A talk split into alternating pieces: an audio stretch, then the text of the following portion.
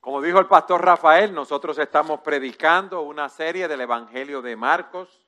Y en el mensaje de la semana pasada que predicó el pastor Dionis, él después de hablar del enfrentamiento que tuvo nuestro Señor Jesucristo con los fariseos en la sinagoga, en el capítulo 3 de Marcos, en el versículo 6, se nos dice que cuando los fariseos salieron, tramaron en contra del Señor. Y Hoy vamos a continuar predicando en el capítulo 3 a partir del versículo 7 y quiero que por favor abran sus Biblias allí. En el versículo 7 se nos dice, entonces Jesús se retiró al mar con sus discípulos.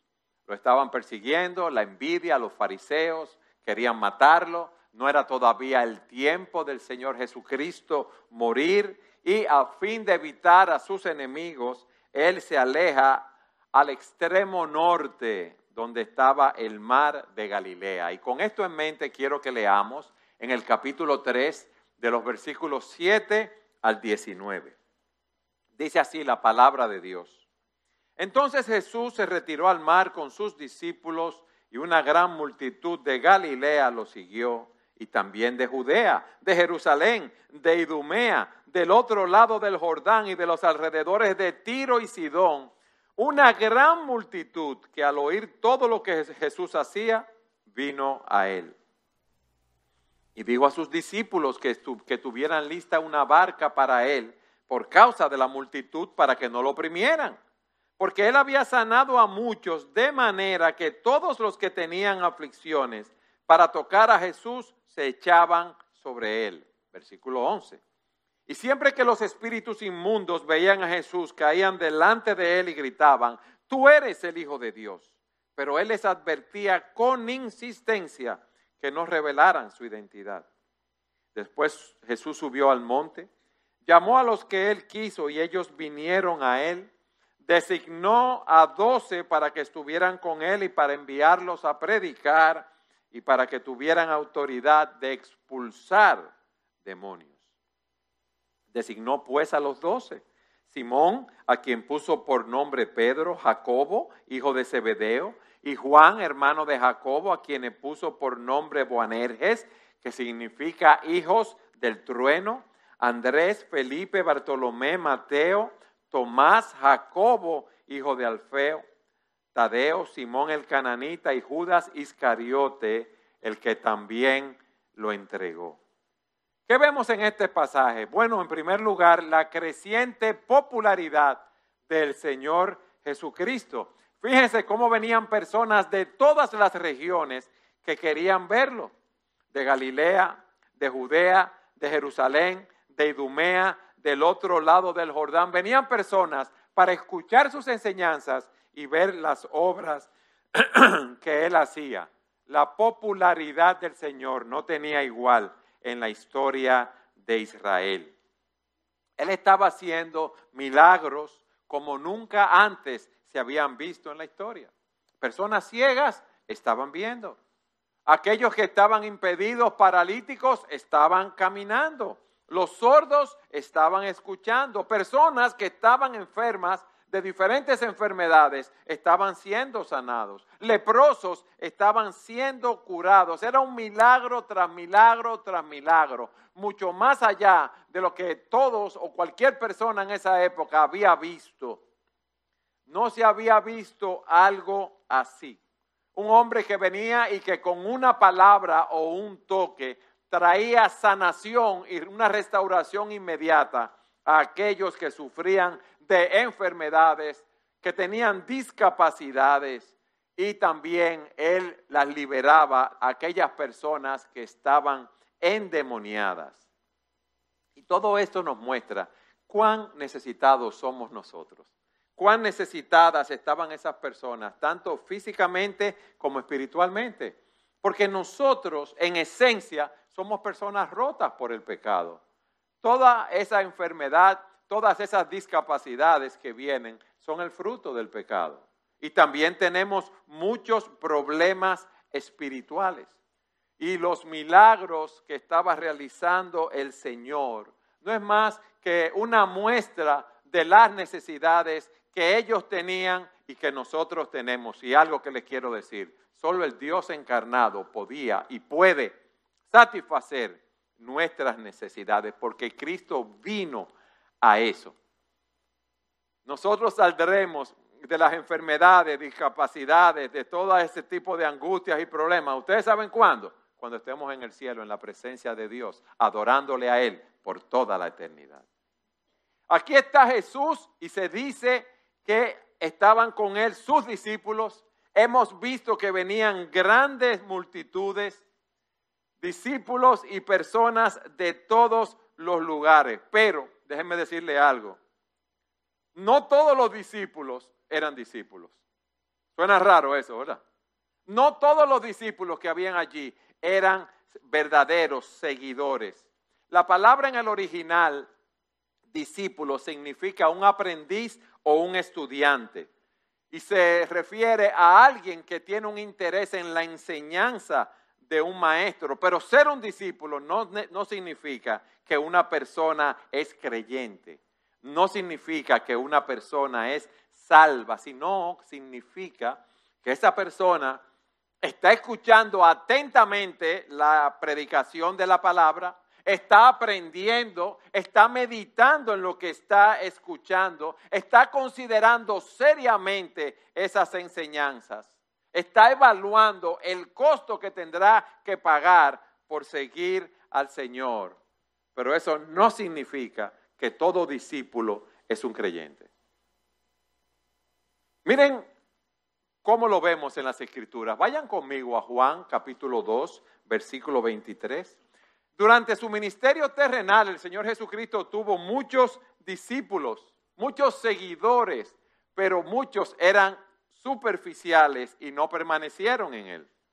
Dice Juan 2.23, cuando Jesús estaba en Jerusalén durante la fiesta de la Pascua, muchos creyeron en su nombre. ¿Cuándo?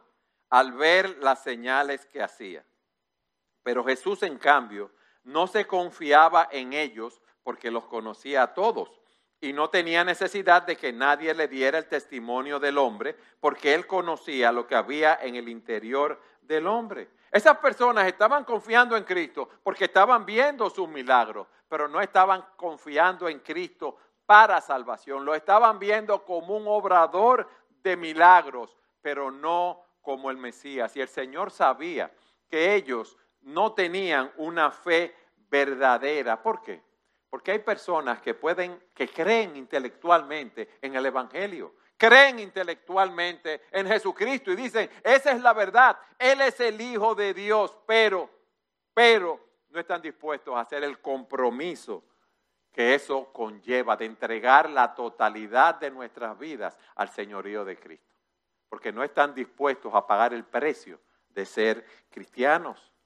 Y ustedes ven que hay muchas personas visitando las iglesias, hay muchas personas que dicen que son cristianos, pero es un, son profesantes, no tienen un compromiso, no están dispuestos a pagar el costo de seguir a Cristo. Muchos de esos que eran discípulos del Señor, más tarde serían aquellos que dirían crucifícalo crucifícalo. Vayan conmigo a Juan capítulo 6. Fíjense, en Juan capítulo 6, versículo 53, el Señor ha dicho que Él es el pan de vida y en un sentido espiritual les ha dicho que era necesario comer su carne y beber su sangre. Y esto significa que era necesario comer, así como comer y beber es necesario para la vida física, así apropiarse de la obra de Cristo en el sentido espiritual, comiendo su carne, bebiendo su sangre, es necesario para salvación. Él le dijo eso. Y en el versículo 60, miren lo que dice. Juan 6, 60. Por eso muchos de sus discípulos, cuando oyeron esto, dijeron, dura es esta declaración, ¿quién puede escucharla? Versículo 64. Pero hay, le dice el Señor, pero hay algunos de ustedes que no creen, porque Jesús sabía desde el principio quiénes eran los que no creían y quién era el que lo iba a traicionar. Versículo 66. Como resultado de esto, muchos de sus discípulos se apartaron y ya no andaban con él. Ustedes ven. Decían ser discípulos, pero no eran unos discípulos verdaderos. En el versículo 67 sí vemos lo que el Señor le dice a, sus discípulos. Entonces Jesús dijo a los doce discípulos, ¿acaso también ustedes quieren irse? Simón Pedro le respondió, Señor, ¿a quién iremos? Tú tienes palabra de vida eterna y nosotros hemos creído y sabemos que tú eres el santo de Dios. Dos grupos de discípulos, dos reacciones. Un grupo que eran incrédulos, un grupo que estaba comprometido con el Señor de todo corazón.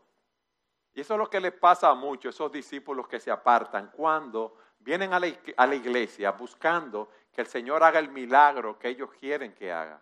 Que ellos quieren que el Señor les resuelva el problema que ellos tienen en su vida. O quieren que el Señor los sane de una enfermedad que están padeciendo. Y cuando las cosas no son como ellos esperan, entonces ellos se apartan. Cuando vienen las demandas del Evangelio, las demandas que implica el ser un cristiano, no quieren seguir en el camino. Yo te voy a hacer una pregunta a ti hoy. ¿Qué tipo de discípulo tú eres? ¿Eres aquel que viene a la iglesia los domingos, oye los mensajes muy cómodos y te vas de la iglesia y sigues con tu vida? ¿Que no quieres un compromiso con el Señor? ¿O eres tú un discípulo que quiere aprender y seguir a Jesucristo? El Señor pronunció juicio contra aquellos que eran incrédulos, con aquellos que tenían una fe superficial. Vayan conmigo a Mateo capítulo 7, versículos 13 y 14. Oiga lo que el Señor le dijo a ellos y nos dice a nosotros hoy. Entren por la puerta estrecha, porque ancha es la puerta y amplia es la senda que lleva a la perdición y muchos son los que entran por ella. Pero estrecha es la puerta y angosta la senda que lleva a la vida, y son pocos los que la hallan. ¿Qué nos dice aquí? Hay dos puertas, hay dos vías, hay dos sendas, hay dos caminos espirituales que podemos seguir y tú debes elegir. Está la puerta estrecha, el camino angosto de la fe en Cristo, para salvación, porque no hay otro nombre dado a los hombres en el cual podamos ser salvos, es solo en el nombre de Jesús. Pero está la puerta ancha, está la puerta de la religión por obras, de la autojustificación. Está esa puerta ancha que te dice, no importa lo que hagamos, todos nosotros iremos al cielo. Dice aquí que ese camino es angosto, ese camino es estrecho, hay dificultad en seguir al Señor, hay rechazo, hay maltrato.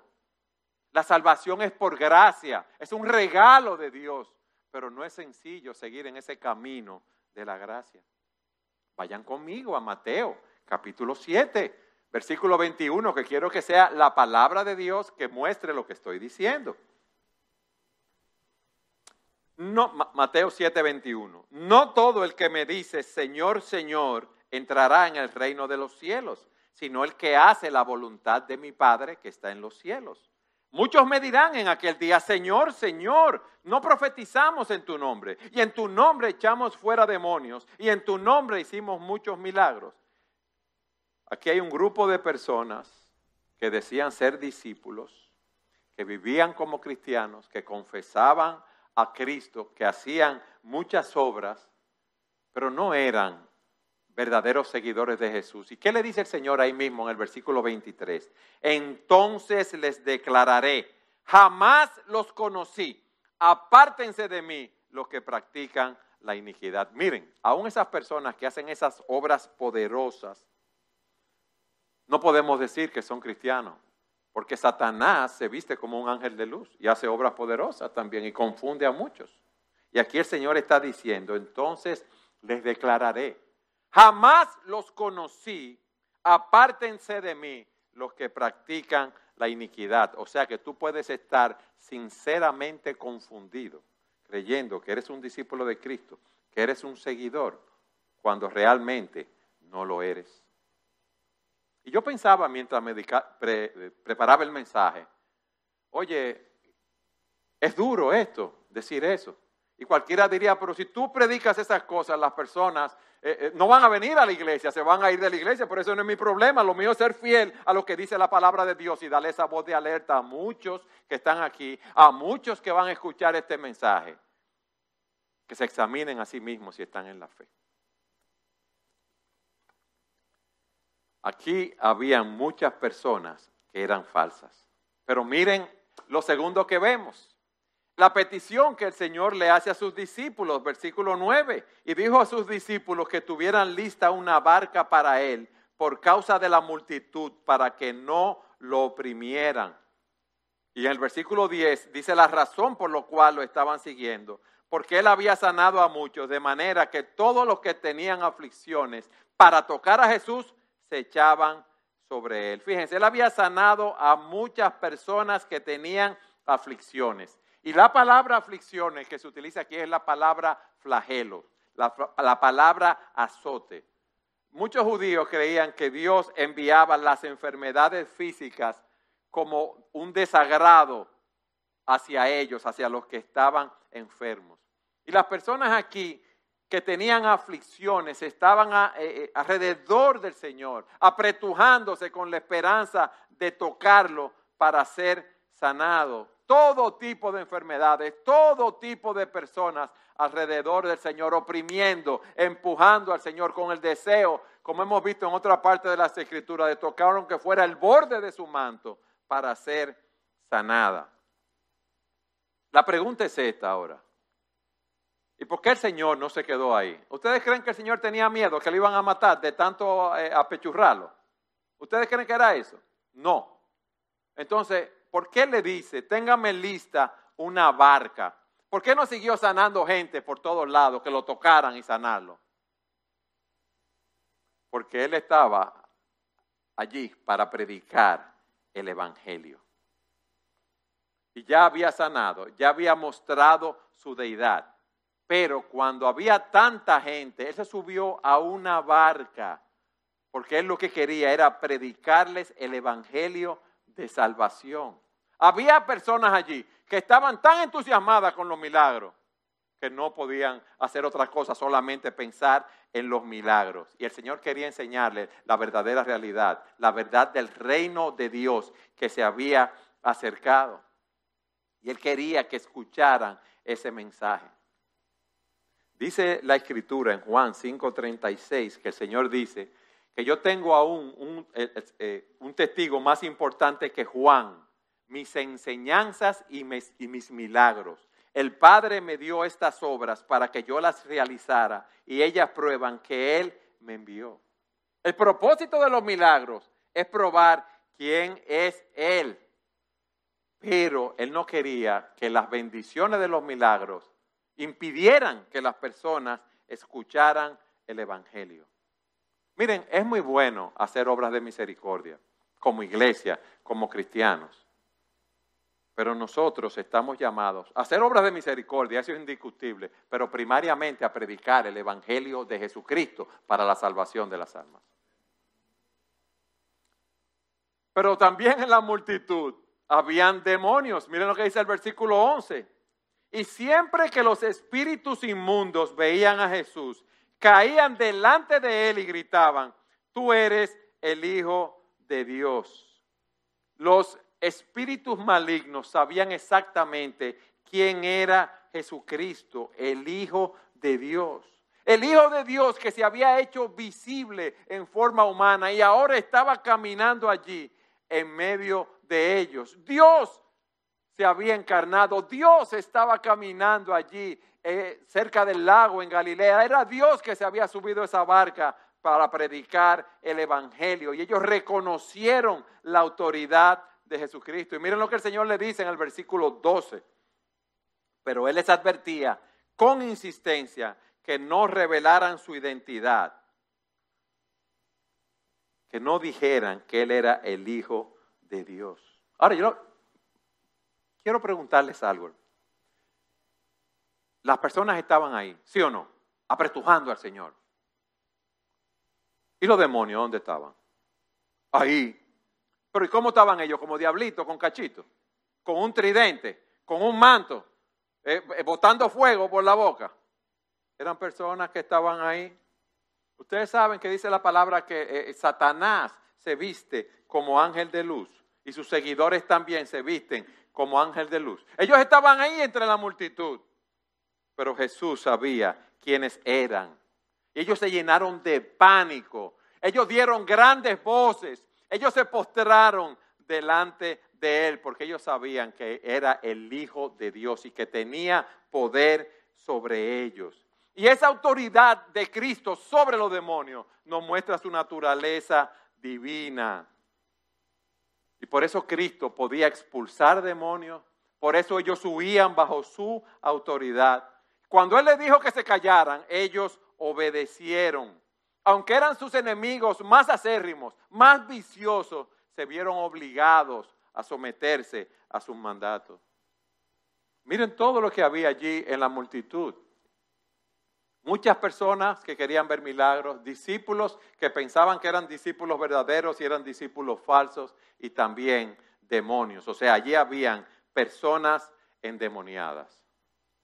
Y en medio de todo eso, en segundo lugar, después de haber, visto la multitud y todo lo que allí había, fíjense lo que el Señor hace. Él elige y llama a doce discípulos. Versículo 13. Después Jesús subió al monte, llamó a los que él quiso y ellos vinieron a él. En Lucas 6:12 es más explícito y se nos dice eh, que el Señor se fue al monte a orar, pasó la noche en oración a Dios. Cuando se hizo de día, llamó a sus discípulos y escogió doce de ellos, a los que también dio el nombre de apóstoles. ¿Cuándo él escogió a los apóstoles? Después de una noche completa de oración. Hermanos, y aquí hay una gran enseñanza. Y es la importancia de nosotros orar antes de tomar decisiones. Las decisiones de nuestras vidas y las más importantes deben estar bañadas de oración. Antes de tomar cualquier decisión, tú debes orar. Tú debes buscar la voluntad de Dios para saber qué Él quiere para tu vida. Pero usted sabe lo que pasa con nosotros, que nosotros somos volados y tomamos la decisión así de una vez. yo quiero hacer tal cosa emocionalmente y por ahí arrancamos sin buscar la voluntad de Dios. Yo le voy a decir algo. Cristo era Dios. Sí. Él era omnisciente. Sí. Él sabía quiénes iba a escoger. Bueno, él oró por eso. Buscando la voluntad de Dios. Y estos son principios que nos enseñan lo que nosotros debemos hacer. Él pasó la noche entera en oración y llamó a los que él quiso. Recuerden que él antes había llamado a Pedro, a Andrés, a Juan, a Mateo, y ahora iba a llamar al resto de ellos. ¿A quiénes llamó él? A los grandes religiosos que habían ahí, a los intelectuales de Israel, a los grandes empresarios, ¿no? A hombres comunes y corrientes que no tenían un currículum, que no eran reconocidos así. Diferentes personalidades, diferentes antecedentes, diferentes educación, tenía diferentes habilidades, diferentes fortalezas, fueron escogidos por el Señor para servir. Y cuando el Señor, el Señor lo llamó, nos dice aquí que ellos vinieron a Él, ellos vinieron en obediencia, ellos respondieron con su misión. Ahora, ellos no entendían la magnitud del llamado que el Señor le estaba haciendo, porque el, Señor se lo iba a ir mostrando. Pero ellos sí obedecieron su llamado. Y eso nos enseña algo. Si el Señor te está llamando, si el Señor te está mostrando algo en tu vida, tú debes obedecerlo, tú debes seguirlo. Tú no debes estar luchando con el Señor. Esos hombres no eran espiritualmente maduros. Esos hombres no estaban listos para liderar a las multitudes, pero que tenían un deseo de corazón de agradar a Dios, de glorificar su nombre y de seguirlo a Él. Y eso nos da esperanza. Tú puedes ser un nuevo creyente que, que no conoce mucha Biblia, que no tienes todas las respuestas. Tú no necesitas ser un super cristiano. Cristo te va a usar conforme a su voluntad, porque Él lo que quiere es vasos limpios para llenarlo con su gloria y utilizarlo para su gloria. Y hay personas que, que han escuchado el Evangelio y saben que es verdad. Hoy es un día aceptable. Hoy es un día para tú responder al llamado de Jesús y venir a sus pies en arrepentimiento y fe. No seas como esos discípulos que escucharon la palabra, que supieron que era la verdad, pero se apartaron. Tú no estás presente aquí en este día por casualidad. Dios, Dios te está llamando a ti con cuerdas de amor para que tú lo conozcas a Él, para que tú entregues tu vida a Él, para que tú vivas para Él, para que tú puedas experimentar el gozo de que tus pecados sean perdonados y que tú seas un hijo de Dios. Pero quizás tú eres un creyente y Dios te está llamando a un área específica de servicio, a un ministerio particular yo te, animo, yo te exhorto a que tú respondas al llamado del Rey de Reyes y del Señor de Señores, porque no hay nada más glorioso en esta vida. No hay nada que dé más satisfacción que seguirlo a Él y vivir para Él. ¿Qué encomienda le dio el Señor a los discípulos? Miren lo que dice el versículo 14. Designó a doce para que estuvieran con Él y para enviarlos a predicar y para que tuvieran autoridad de expulsar demonios. Él los escogió, Él los llamó. Dice la escritura, ustedes no me escogieron a mí, sino que yo los escogí a ustedes y los designé para que vayan y den fruto y que su fruto permanezca para que todo lo que pidan al Padre en mi nombre se les conceda. Hasta ese punto esos hombres habían seguido al Señor como parte de un grupo más grande. Pero ahora Dios los había llamado de una manera particular para ser sus discípulos, para ser sus apóstoles. Pero miren qué interesante, que Cristo los llama para que estén con Él, para que lo acompañen, para entrenarlo. ¿Por qué? Porque ellos necesitaban conocer más de Jesús. Ellos necesitaban conocer más de la palabra. Ellos debían ver el ejemplo de Jesús, de piedad, su vida de oración, cómo trataba con las personas. Y eso nos enseña algo. Es imperativo para nosotros pasar tiempo con el Señor. Para nosotros conocer de Dios a través de su palabra. Para hablarle al Señor en oración.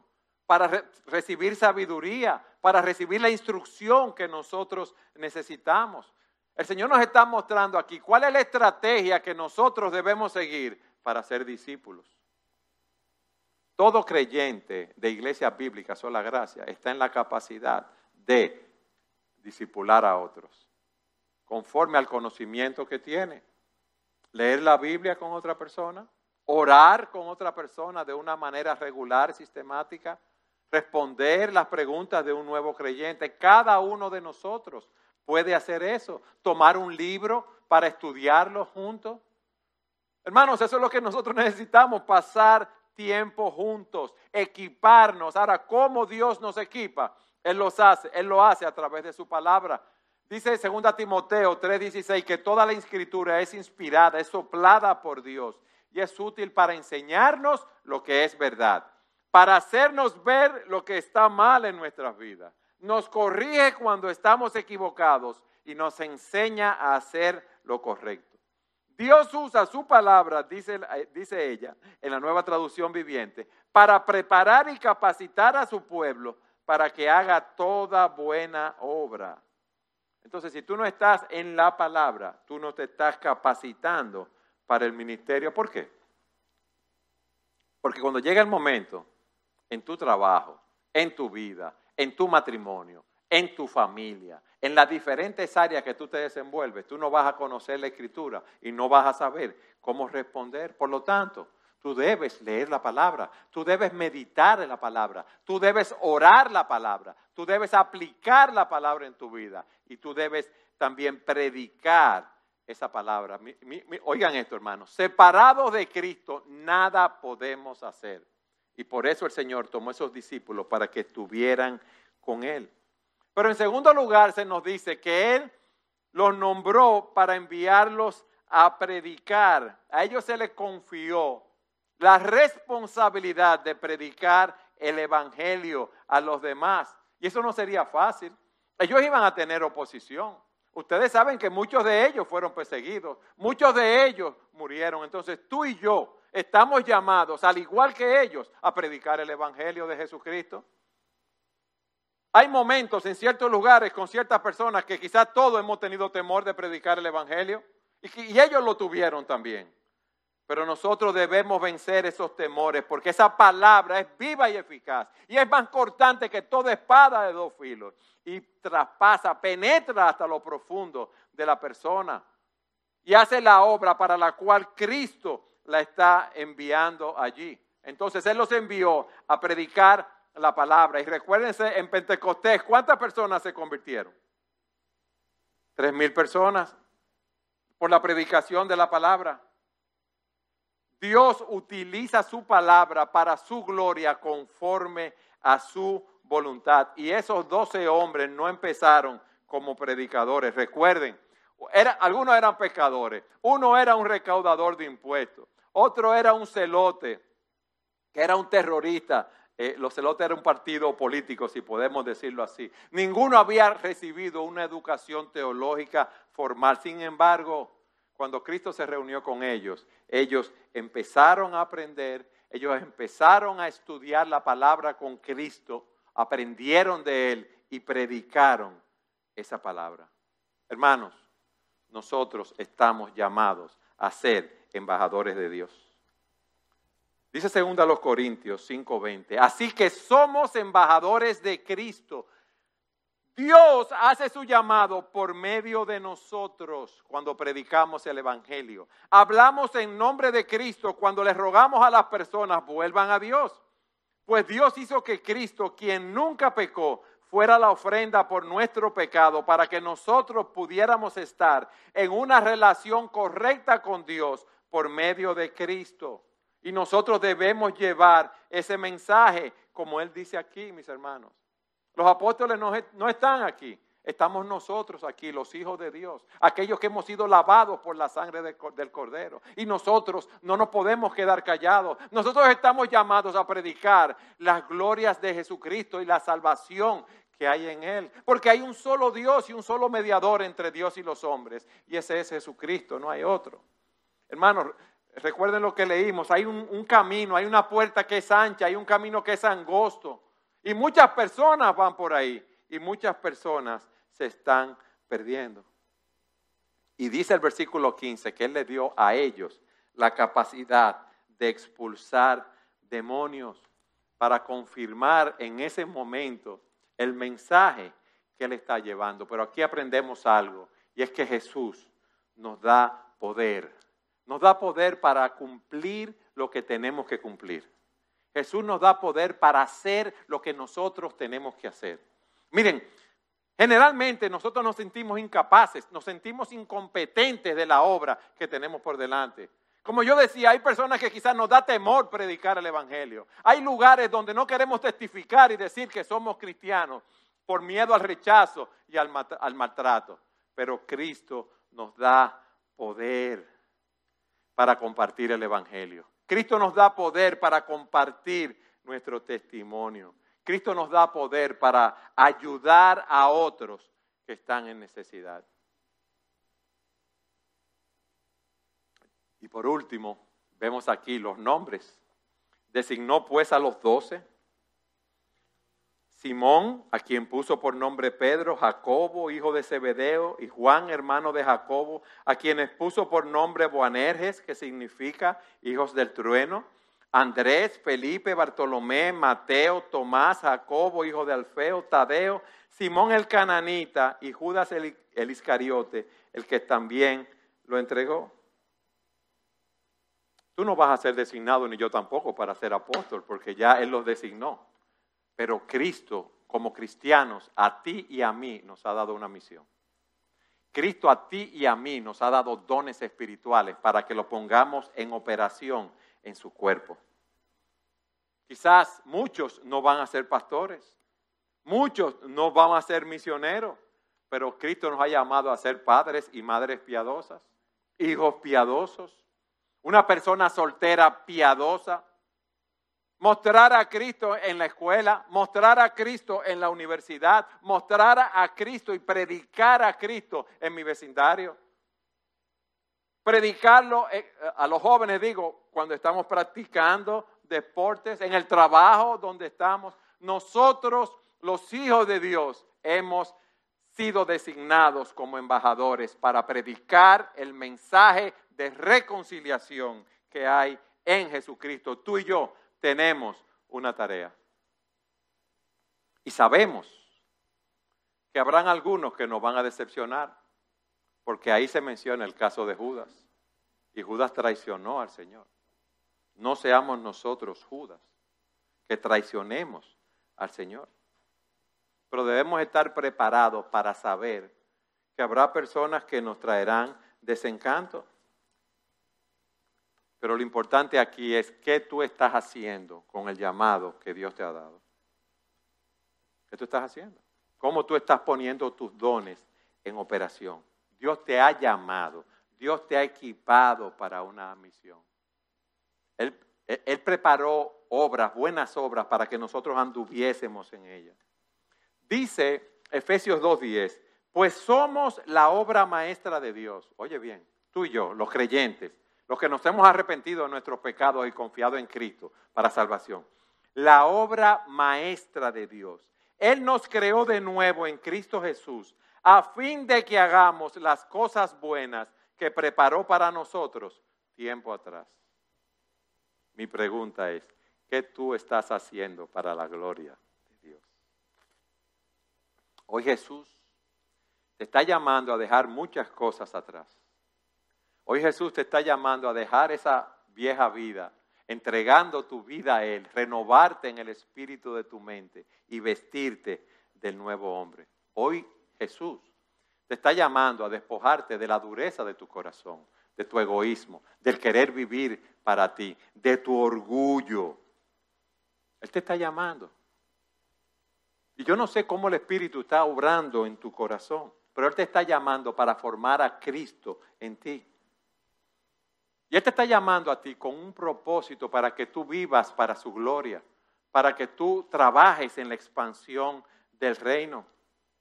Él te está llamando a una guerra espiritual. Dice la escritura que no tenemos lucha contra sangre y carne, sino contra principados, potestades, contra huestes de maldad. Y en nuestra propia fuerza, esa batalla contra esas huestes de maldad la tenemos perdida. Pero si luchamos en el poder, en la fuerza y la fortaleza de Cristo, somos más que vencedores. Hoy Jesús nos está llamando. Él quiere entrenarnos. Él quiere enviarnos. Él quiere que nosotros tomemos ese mensaje de, reconciliación y que seamos de bendición a otros, de manera que podamos ver vidas transformadas en el poder de su Espíritu Santo. Hoy Cristo nos ha dicho, se buscan discípulos verdaderos de Jesús. ¿Eres tú un discípulo verdadero? Esa pregunta solo la pueden contestar tú y Dios en su presencia. Y es mi llamado en este día, a que tú hagas un autoexamen para ver lo que hay en tu corazón.